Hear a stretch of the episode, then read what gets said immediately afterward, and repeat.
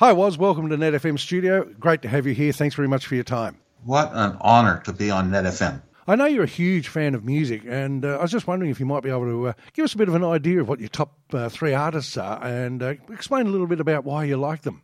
Bob Dylan has to be one of them. Good choice. Um, even even though I go mainly back to kind of his early early start, about the first you know five or six albums, and the day I met Steve Jobs, uh, he was young and didn't have albums. So I took him down to my house and I showed him every Bob Dylan album, the liner notes and the lyrics to the songs. Both, you know, were so amazing to us. And we went to a lot of concerts together, bought a lot of special tickets together. So Dylan always stands out in my head, even though I don't really listen to him that much anymore.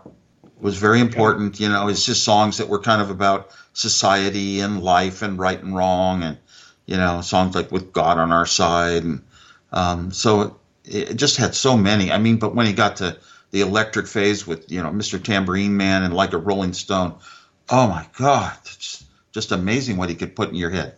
That was kind of the start of favorite groups for me. Of course, I was into the classic um, rock and roll in those those years. What bands or artists uh, were in that classic rock and roll category in those years for you? Just all the ones you know. The first concert I went to was in the Fillmore, San Francisco, in nineteen sixty-nine. And my gosh, Junior Walker and the All-Stars, you know, he did his trumpet or whatever, and just it just went into the, my body, and I'd be a fan of live music forever, followed by the okay. Jefferson Airplane, followed by the Grateful Dead, oh, wow. and all, all the groups. You go back to every one of them, and they were, you know, largely a lot of them from San Francisco in those days. So um, that, you know, I just, every single one of them. And, you know, okay. and sometimes I hear old songs that you almost never hear, like Buffalo Springfield, you know, or a couple of others. And I just die hearing them. So, but that was that was what I was listening to back then. And uh, I'd, I'd have to say that Simon and Garfunkel were extremely important to me, too, because of their folk content, the folk mm-hmm. scene that was going on in New York. And and uh, the words they put just sort of fit my own life. So much, you know, even songs like The Boxer, and and it started with um, uh, Sounds of Silence. Oh, yeah. I mean, to, to this day, you know, these are the sort of songs that there's never a better song anywhere. But the, and but then also when you ask about three favorite bands and artists, it is so difficult because I go to so much music. My wife and I go to dozens of concerts a year. I went to every single concert at the large Silicon Valley Amphitheater, which I started with Bill Graham for twenty-seven years. Saw all the big, well-known groups. And then I decided, no, just going to go to small little places and see groups not that many people know. But back in that time, Springsteen, his songs, I, I just can't believe they're not. I love songs when they sound real, like they're coming from somebody's real life, describing yes. it like you feel the people that they're talking about and what they were like and what was what was their head like in the song, and especially like it when they seem to be living it as they sing it. And Springsteen, so many of his, his almost all of his songs are, he says, are just really fictional. He just had a real good touch on what made a great song, you know. But I mean, it started with Thunder Road and like a, um, oh, I'm I'm forgetting names of songs right now, but. Yeah, I liked a lot that was on his lesser-regarded albums, um, Nebraska, and I'm trying to think, the one that had Black Cowboys on it. Um, I love that song so much, and nobody would ever, hardly ever hear the songs that were on those albums, and wow. liked them all. We always, I mean, fact, we have a, a fairly extensive uh, music library here at NetFM, but some of the some of the artists you just mentioned, Dan, I doubt very much whether we've got them on there, but, well, but we'll got a source lot of them. them. Yeah, good yeah, fifteen, yeah, my life changed in music drastically when a little radio station started up that played stuff that was not on standard stations that were supported by the music industry. Little station in Gilroy, California called K F A T. Oh, my gosh. And it was largely a lot of countryish and folk country songs and word, things I'd never, ever heard or experienced. Uh, yeah. Emmylou Harris and, and all. And, um, and I met one of the founders of those last night at a concert that I was attending. So... Um, but fifteen years ago, I made a rule after seeing all the top groups in the world constantly at Shoreline Amphitheater in Mountain View, California, Silicon Valley. Um, I made a decision that I'd only want to see small groups. I wouldn't go to any of the big venues like that amphitheater or the arenas or stadiums. And I've only broken it just a very few times Like once I was in Milan and I saw that uh, um, Coldplay was doing a concert in the stadium, and I got a ticket. And yeah, the music's good, but it's not the same feeling as when you're in, you know, a small place, really feeling an artist, like they're living it as they're as they're creating it. And you know, yeah. And I went one another another t- one I went to was Springsteen. Way back, one of his great albums was called The River. And I went to his River Tour concert in the Oakland Arena, and I wound up with a wife and three kids. And the music fits. So he did a re- redo recent, a few years ago of his River Tour album. He did it in the same arena, the Oakland Arena. Um, and I went and saw it there again. Just had to. had to. There's some things you just can't pass up. There's a couple of groups right now that if they played in a large arena, I would go see them. You know, groups like The Killers and Um, National, and we're going to see National in a fairly large place pretty soon. Very lucky to catch up on that. But Springsteen was just so important in my life. Every song, so good. And even when other people do covers, you know, like Rearview Mirror, mm. uh, I just uh, I just die over his lyrics. He's so good at it. And a third group that I'm going to mention is a common one that people don't know yet. I like finding groups when they're unknown. For example, I went to a little concert in a record store in San Francisco with about thirty people. And I got to meet the artist for half an hour in her dressing room before the show. She was unknown. And it was Lana Del Rey. I oh, love meeting groups that are, that, yeah, a few of them I meet early and they get huge. They get really, really huge. And this guy, I heard his song. He didn't have a record contract at all.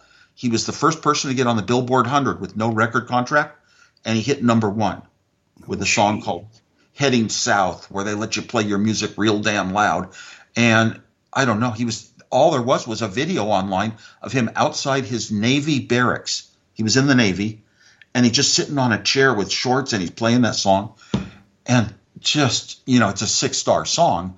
And he rose, and I, I sent my friends in Nashville my comments that he was going to be the future of country music, you know, really going out on a limb for people that live with country music. Mm-hmm. And he rose to the top, now headlining um, stadiums in just two years, the wow. fastest rise ever like that. And every song he sings, like on, if you look at, um, you know, TikTok versions or something, it's just amazing. He, the the wow. voice is the greatest musical instrument ever created. And the way he uses it, and you just feel every song is so real, coming from real life. Mm-hmm. So Zach Bryan is yep. his name. Yep. And I oh could go God. on. The trouble is it's hundreds because I see dozens of concerts a year. I mean, you know, even last night I went to one, and I get to know a lot of the artists well, and um, so it's very difficult to, to pick just three of them. When you were visiting Australia some years back, you had befriended an Australian music group. A very good friends with. Oh, I'm trying to remember his name from. Uh, Uh, um, down South, that's that album, um, Men at Work. Colin Hay, my wife and I have befriended him, and we do email with him and get to his yes. concerts when we can. Well, it ain't no use. A lot of the listeners yeah. don't know this. You started your own version of Woodstock back in the early eighties. Very correct. It was a I huge was, enterprise, wasn't it? Music was so important to me. And I wanted to put on a great concert with some of the greatest collection of groups ever. And, um, you know, Woodstock had been passed. And there were bad things about that. And then the concert came where the Rolling Stones, there were shootings in all uh, Altamont. Yep. Altamont up here in California. A lot of bad things. A lot of bad word about it. And now there was some dead period. And I wanted to put on a really great one planned with a lot of money to do everything the right way. And, you know, concessions, everything. And we, we had... not music people doing it, more like professional businessmen. Yeah. And we set up this concert we called the U S Festival. And we had an intent to tell people it's better to work together, to be together like you are at a big concert, than to have conflict and fighting. It was kind of along the lines of the paper that, um, oh, the guy wrote for Beautiful Minds. Uh, um, oh, there was some guy. But anyway, it was business paper. And I was into it, and I wanted, we we wrote a curriculum for schools and distributed it to all fifty states on this wow. principle. But our U S Festival was um, very, very um, unique and different. Looking back, people who know about it, we never we weren't in the we didn't get the music recognition we should have. It was the best concert of any any of the huge festivals you see with all the greatest groups. You go back and look up the U S Festival. It was absolutely the best. We sold a million tickets over two years in Southern California, and we had the largest stage ever. It was the first time ever that we had speakers down into the, we built an amphitheater that could hold five hundred thousand people. We had speakers halfway down that were, you know, time delayed with mm-hmm. the music. Mm-hmm. It was also the first concert ever in the United States with a large video screen. Oh. That didn't exist before. I mean, we, wow. we were breaking ground, and we were the first time ever using that large video screen. We set up the first three space bridges, two-way video between the United States and the Soviet Union during the Cold War. Wow. And the only reason it was possible was N B C had taken a bunch of um, television equipment over to Moscow to broadcast the Olympics that the United States pulled out of when when the Soviet Union invaded mm. Afghanistan. We pulled out. The equipment was there. And the, the television people in the Soviet Union wanted to do this big setup. And first we sent music both directions.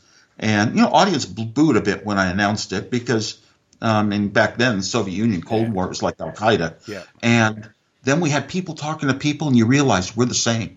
The mm. the prop the propaganda of the governments dissolved. So I spent um, quite a number of you know ten to twenty years doing a lot with Soviet Union, U S peace things. I um, um you know, unbelievable stories, but I don't have time for that here.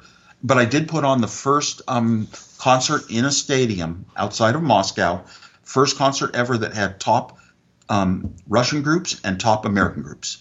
Wow, took over amazing. four top American groups. Interesting twist uh, in uh, the U S concert, uh, and it is a connection with your son. Yeah. He was born on the first day of the concert. I had to open the concert holding less than twenty-four hour child in my yeah. hands, talking about, you know, new birth. And, and new you, birth you brought him on stage, didn't you? Yes, I did, very briefly, you know, and we have a big, huge wide photo of it. I still have, you know, one of these huge ones that stretches across an entire wall. It's kind of cool. And we, so we had, we had top equipment. Unfortunately, I, lo- I didn't intend to, I wanted to make money, but I lost a lot of money on the two U S festivals. Right. And uh, so I couldn't keep doing it, but it did show that there was a market for that sort of thing. Mm-hmm. Sure. Sure. Yeah. Now I want to ask you about the Eagles. Obviously you're a fan. Oh yeah. And you tried to get them to reform. For the U S Festival, we did. And they yeah. came very close. But one of them out in Hawaii somewhere didn't, um, I forget which one, but didn't want to do it. We came close. Okay. Worth a try. And when they did reform, when they did reform years later in the nineties, they did a set in our Shoreline Amphitheater here in, in uh, Silicon Valley five days in a row. Those are the most extremely incredible days of my life. Wow. It's been the third, the third, fourth, and fifth day they played. It's just like, what an incredible group that is. Have you got a favorite Eagles song? No. Don Henley, some of his individual songs maybe. Um, Age of the Innocence and, oh gosh, I'm trying to remember right now. When I hear it on the radio, it's the thing is I do thousands of songs, so it's hard to pull them up just instantly. But he has a couple of songs that are so important. And, and of course, the Eagles together, I mean, I don't know, the California song. Uh, has a lot of deep, had a lot of good meaning, but they're all so good. Mm, mm, you know, they are. Joe, they are. Well, Joe Walsh getting up there, and his songs are so great. So I can't really. Um, it's hard to pick one out when there's a whole bunch of six-star songs in there. My standard for a six-star song, it has to be as good as um, Sultans of Swing. You play guitar, don't you? I did play for about twenty years every day of my life. My hands can't do it right now. And I don't remember the chord. It's been a long time since I played, but I keep a lot of guitars near me. My wife gets them to me for gifts, birthday gifts and things like that. And I love my uh, my guitar collection, and my favorite guitar of all time, I don't know, it got lost. It got given away, or to somebody didn't oh, return it or something, which is a bummer. Yeah, bummer, but yeah. You remember them like your favorite pets that you've had. Well, I never played with anyone else or in front of anyone else, except very rarely in front of a spouse, maybe. And one time I took it to work where I had one of my startup companies and played it there so they could just hear me, but it was just just playing, not singing. Mm-hmm. Yeah. yeah. You get really good after twenty years. One of our listeners sent us an email recently. We put out the call to ask you questions, and we've got a few to ask you, but uh, the one about your guitar was, I may as well read it out. It was from Gabriel. And he or she says, uh, I heard that you play the guitar. How often do you practice?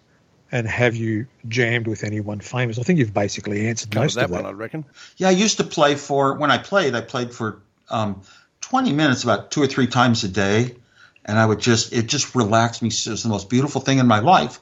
So um, I don't know. I love guitar, expressive guitars and guitar notes in music, and put my head in heaven to this day. Nowadays, I do not practice. Um, I sat down a couple of times to try it on my guitars. They're not even in tune. And my hands aren't what they used to be, any my fingers. So Sure. So sure. I play drums, so I understand what you're saying. It's just relaxing. It's just so thank you. pleasant. Thank you. Hmm. You know exactly. Yes, I do. Yeah, one time, I mean, I loved Dire Straits music, and one time I was in London, Piccadilly Circus, and there was a um, uh, wax museum. So I went through the wax museum. Oh, my God. I stopped, stunned, mouth open. It was Mark Knopfler. They had yes. one of Mark Knopfler there. It's the biggest memory I ever have from any wax museum, anything like that. I've never met him. I have seen him, you know, even in recent times, but um, seen him play. But never never met him, never met Dire Straits. I went over to the very first Live Aid that was in London, mm-hmm.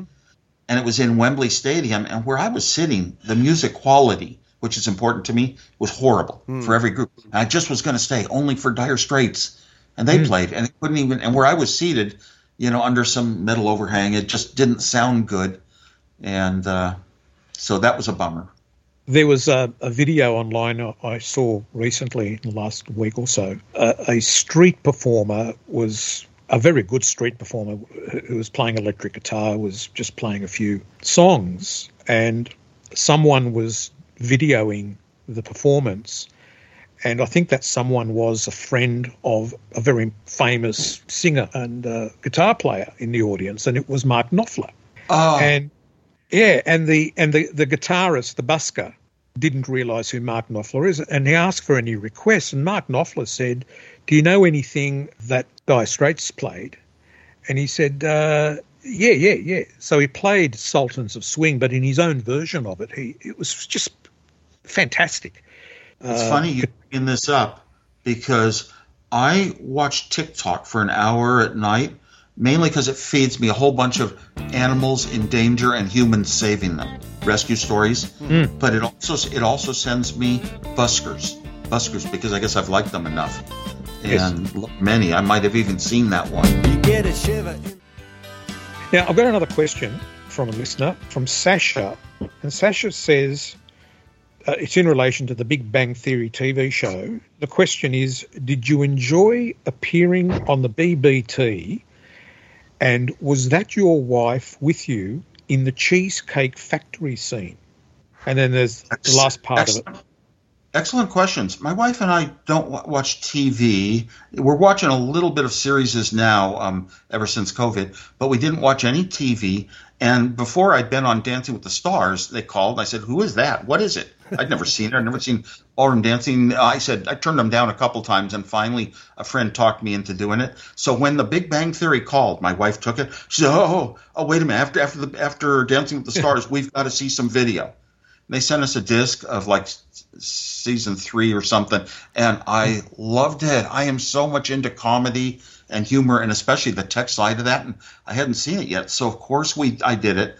And um, they I was surprised. They let my real wife play. They didn't like have to put in somebody who's in the business, uh, you know, an actress. And uh, so, yes, that was ourselves. Yeah. Oh, and the last part of the listener's question has to do with uh, an important part of that appearance, and that is, you might recall Sheldon Cooper uh, built a virtual presence device. It was, well, it was great. We, it was a real one from a company here in Silicon Valley, and it came up. And, of course, Sheldon on his side is trying to get me out of out of character when I'm saying my lines by making all these funny faces at me. What I should have done was what I can do. I can roll my eyes in a circle, both eyes, and then up and down, left and right, and right and left, and angled diagonals. And uh, I should have done that to him.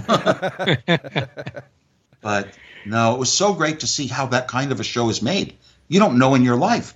Yeah. How do they make yeah. a, you know, a sitcom a sitcom and got to meet all the people and see all the things they do and what it takes to make a show. And then they do two live, they do a live um, performance on Tuesdays, but they do every scene two times. And they'll put in a couple little changes in between the scenes based on how the writers think the, you know, what's going over with the audience. Hmm. And the producers were so great. No, we, we got, we, we're still friends with them, you know, to this day. John, Johnny Glecky likes to write us, and he's retired in like Tennessee kind of, and just living a good life. You know, doesn't you, have to be in the rat race. You mentioned once to me about uh, the whiteboards that they had set up with all the formulas. They asked me to do one of those. Um, I forget what they called them, but um, I uh, never got the time to it. I think you know, uh, just they, re- they, had, they had professors, physics professors, you know, from a local it. college to help. Yeah, I think you said that Caltech was involved as well. Uh, in, it was in Caltech or U S C, but it was a top professor that was giving them a lot of good ideas for what to put on those. I forget the word they used to describe it. But it was really great to see. I got to see how a big show like like uh, Dancing with the Stars is made. And it's really funny because you think, oh, this is really elegant. Well, to be in there, you're you're a low-paid extra. You have to come. You're forced to wear a suit. And you sit in the audience. But the guys with the cameras are in shorts and T-shirts, and, and they're not on the video. Now, uh, next question is, uh, it relates to the Silicon Valley Comic Con, and it's from Dale. And Dale says, uh, do you still have an interest in S V C, Silicon Valley Comic Con, obviously, uh, since Stan Lee, since Stan Lee's passing? Stan Lee and I became extremely close friends, did some things together, and uh, it was very sad to see him go. I admired him mm. so much. That was, um, but that wasn't really a defining factor. I was associated with the um, Silicon Valley Comic Con on a on a partnership with a guy who had made a couple hundred million at a company that really I was the one that made it for them. And uh, and he kind of cheated, started cheating me. He was a partner that just cheated. He got divorced and kind of like I lost half of what I was supposed to have. So then I went back to Comic-Con and I said, okay, I'll sit in a chair all day and sign autographs for anyone who donates to animal rescue. Mm. And there was they could donate money and got a signature from me um, on something. So that so I basically backed out.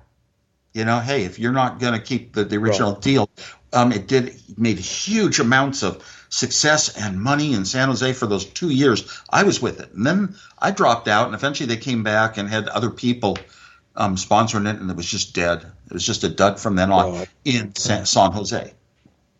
Right. So, Steve, now, you're um, sorry to interrupt you, um, Fishy. I was just thinking you um, you're fairly passionate about animal rescue and that sort of stuff. I, I'm I'm I'm sort of feeling. No, I'm extremely passionate. Yeah, that's what I kind of thought. Yeah, I'm fairly passionate. yeah, yeah, yeah. I kind of get that impression. Yeah, that's good. That's nice. What um what any just in general or or. Uh, In, in certain ways, or what, what, what, what, how does it affect you? How does it make you, uh, or how do you like to, to do it? My emotions, you know, from my, my own, I've had dogs all my life and what they mean to me and how much I think about them. You know, when I travel, it's, I'm only count, counting the days away from the dogs. When my wife and I travel long road trips, it's only picking, you know, motels that are good for dogs. Yep. You know, we use apps to determine that. No, it's always been, um, dogs have been the most important to me. The movie, I cried for half an hour in bed twice in the last week or week and a half, and both times when I go through my favorite scenes of the movie Dog. Okay. It just makes me cry. Even talking about it with you, I'm tearing up because the dog does so many incredible things to tell the human mm-hmm. what love and a partnership and a marriage is and uh, mm-hmm. what he does. He saves the human. The dog is the handler. What about, did, did you ever see uh, the the Art of Racing, I think it was, with the, the racing driver and his dog? Yes, I loved it. That oh, was isn't a that a great co- movie? Yes, but that's not the one that gets me emotionally mm-hmm. for what's going on in people, in life. Mm-hmm. Um, and there's a lot of other, there's a lot of other, um, you know, good movies where dogs have, have important, have major roles. But that movie Dog is the one that just, gets you. It's hard to watch. It's hard to watch because I know how much I'm going to cry through it.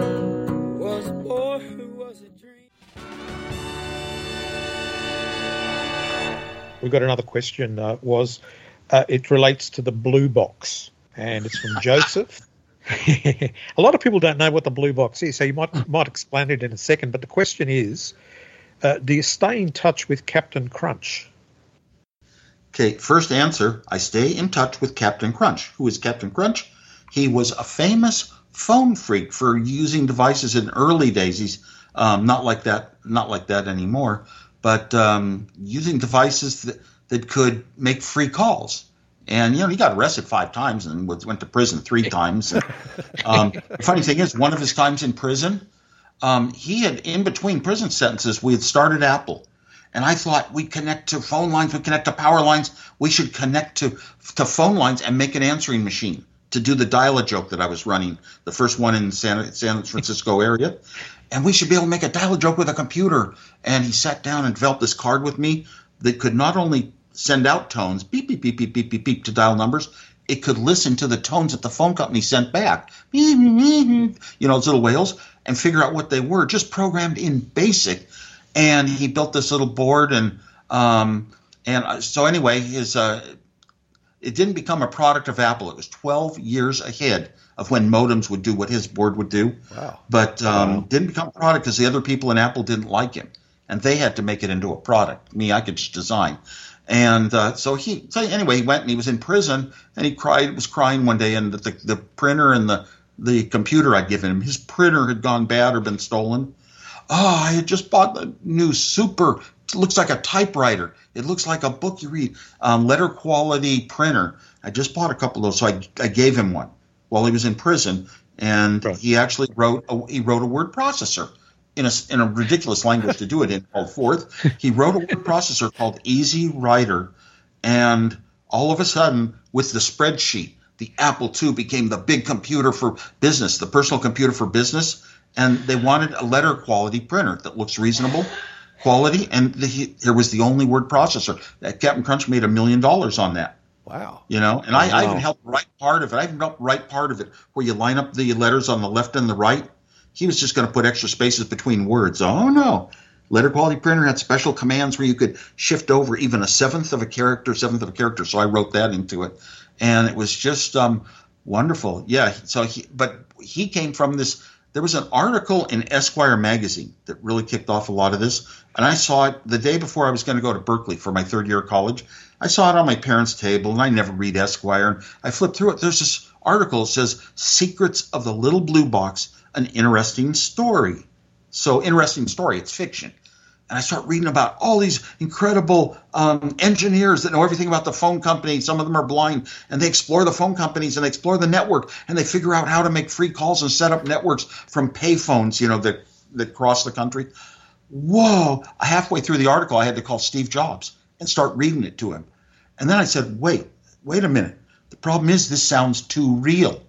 And it was it was investigative reporting. It was totally one hundred percent real, all of it. We said, how could you make a device that if you put out seven hundred hertz tone, it's a certain tone, plus a nine hundred at the same time, it equals a one to the phone company dialing systems. You know, it's not like touch tone. Mm-hmm. But um, could this be real? And Steve and I went down to the one technical library we knew we could get into on a Sunday because the smartest people in the world don't lock doors.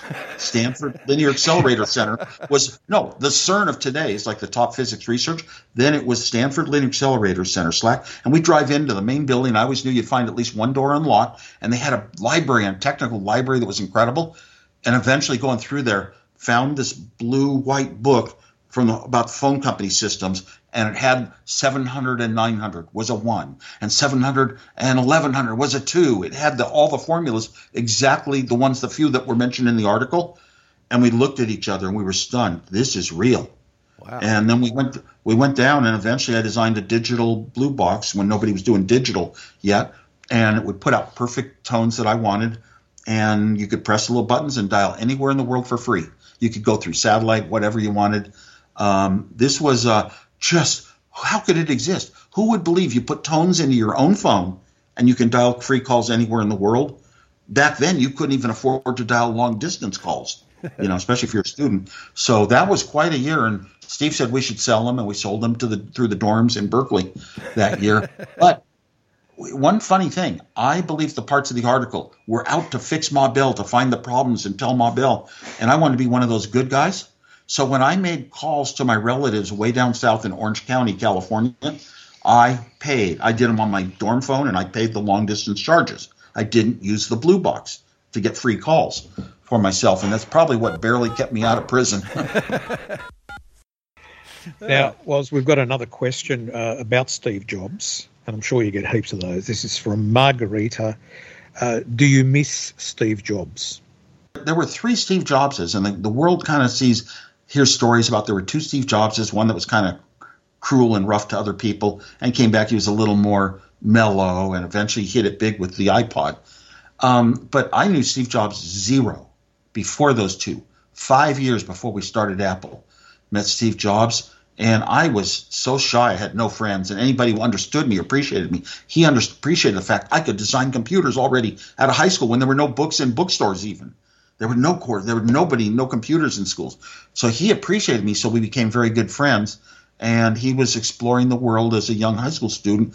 The counterculture movement was really big in the Bay Area, and he'd, you know, eat seeds and walk barefoot and trying to find himself on nothing. He liked uh, this. So the first day I met him, as I told you, I took him to my house and showed him all the Bob Dylan records. That became yeah. a big part yeah. of our life. We'd go to uh, concerts together and, um, you know, seek out Dylan memorabilia, that sort of thing. But Steve Jobs, do I miss him? Of course. But I yeah. hear, I always hear his voice from those earlier days before Apple. See, when we started Apple, we got big money. Why did we get big money? My computer that I built all by myself. The Apple two, the first time arcade games would be color, the first time arcade games would be software, so a nine-year-old could write a game in one day rather than a skilled engineer hooking up thousands of wires over a year. And this computer was going to be all of our, Apple's only successful computer for the first ten years of Apple. It was the only thing that made money. One computer was credible to start a company, so we got big money for it. And now Steve Jobs was a founder of a company with big money. I would only do things with my friend Steve Jobs. Mm. And uh he wanted to show the world that he was the smartest person about things. He wanted to be one of those Shakespeares that takes us forward. And he didn't have the academic background or anything to be there, but he was good. Now he had a chance with a big company. Mm. So he just wanted to present himself to the world as the thinker of computers. But every time he tried to create a computer at Apple, it failed. Mm. Mm. Failed hard. But, so because uh, he didn't you, understand computer hardware or software. He didn't, you should understand it from the inside. And uh, I have a lot of, lot of stories and memories of him, but we were always friends right to the end because, um, I don't know, some people sort of had a white hat. They'd helped him. They'd done good things for him, and he never um, got angry at them like he did other people. No. Mm. Although um, when it came time to uh, share in the spoils of um, your successes at Apple, uh, you had no resistance at all in helping some of the people Uh, in Apple, uh, who uh, deserved a, sh- a, a substantial share of the profits, and you, you shared that with them. And it's true, isn't it, that Steve Jobs didn't?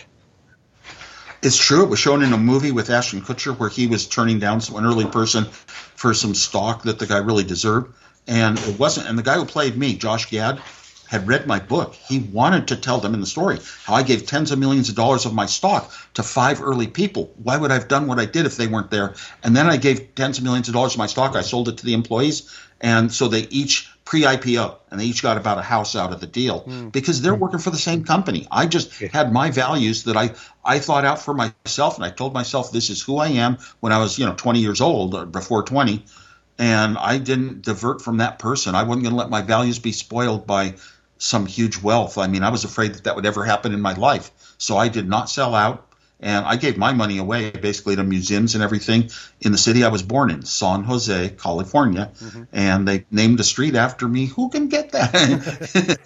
Without being a developer, how do you get that? Uh, so I have I have a lot of, a lot of good things. But uh, um, as far as sharing and all that, before Apple, Um, Steve sort of had a job at Atari, but he couldn't design stuff. He wasn't that good an engineer. And he asked me if I could design this game for them, a one-player Pong game called Breakout, and where you hit the ball against the bricks and they disappear. And I went in, to, I had four days and nights to do it. The hottest designer in the world, that was me. That's how I felt. But to do it four days and nights, uh, this is not possible, but I, I took it on, did it. We delivered a Breakout to Atari in four nights, and Steve said we got paid seven hundred bucks, and he wrote me a check for half of that. And twelve years later, when the Macintosh came out, I was on an airplane with some some of the early Mac designers, taking them to give tell their stories to computer clubs out east. And one of them said they read a book on Atari. And I said, oh, I designed Breakout for Atari. Was that in there? He said, yeah, that was in there. I said, yeah, we got paid seven hundred dollars. And he said, no, it said you got paid thousands. Ah. I was crying. I was crying on the plane because Steve Jobs knew the type sort of person I was. He could have just said, I need all the money, the thousands of dollars, to buy into a commune up in Oregon. Hmm. So I would have given it all to him. Take it all. You got it. I just do this, you know, on the side for fun. I have a, a job as an engineer at Hewlett-Packard. I would have done that. But uh, no, I cried because how does a friend do that sort of thing to another friend? Yeah. How did you get over that? I mean, it must have been a very painful period. No. No. I don't even okay. think about it. I, I always go on and live, you know, look at the happy things. And um, okay. and I just sort of say I would have, you know, he could have had it all anyway. And and uh, I, I met the people that paid him, too. You know, I knew them at Atari. But that's sort of a little sad. He only did one other bad thing to me really ever. And it was he thought that I was leaving Apple at one point because he was favoring Macintosh over our Apple two. And it wasn't true at all. Yeah, I had made a phone call to John Scully. Why at the shareholders meeting did you not mention the Apple two? All these engineers are storming up and down the aisles and they want to quit. They want to quit, leave Apple, and they're good. And uh, somehow the Wall Street Journal called, and I sort of told them some of that story, and they printed it as though I was leaving Apple because of that. Uh-oh. And it was a lie. Every other journal picked it, newspaper, every other book from then on picked up that story. Funny thing is, I never left Apple. Hmm. I've been an employee getting a paycheck every week since we started the company to today. I have never really left Apple, and I even sh- showed the startup I was going to work on outside of Apple and to engineers, and so they would see I wasn't competing with anything Apple was interested in.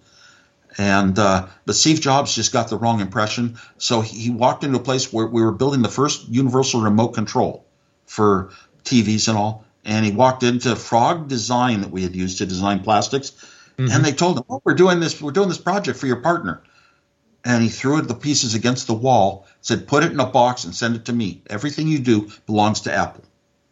Oh, wow. How could a human being, how, that was, how could a human being do that? I would never bring up a child to be that way. Mm. But he was, a, he was under a misimpression that I had something negative about him mm. or Apple. Mm. I didn't. Mm.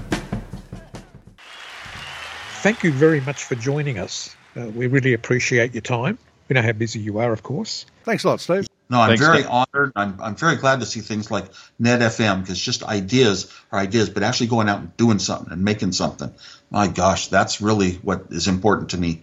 And I'm glad Nick did that. You were listening to NetFM, the longest running internet radio station on the planet. I love you. So stay where you are because we've programmed an awesome mix. You just can't miss.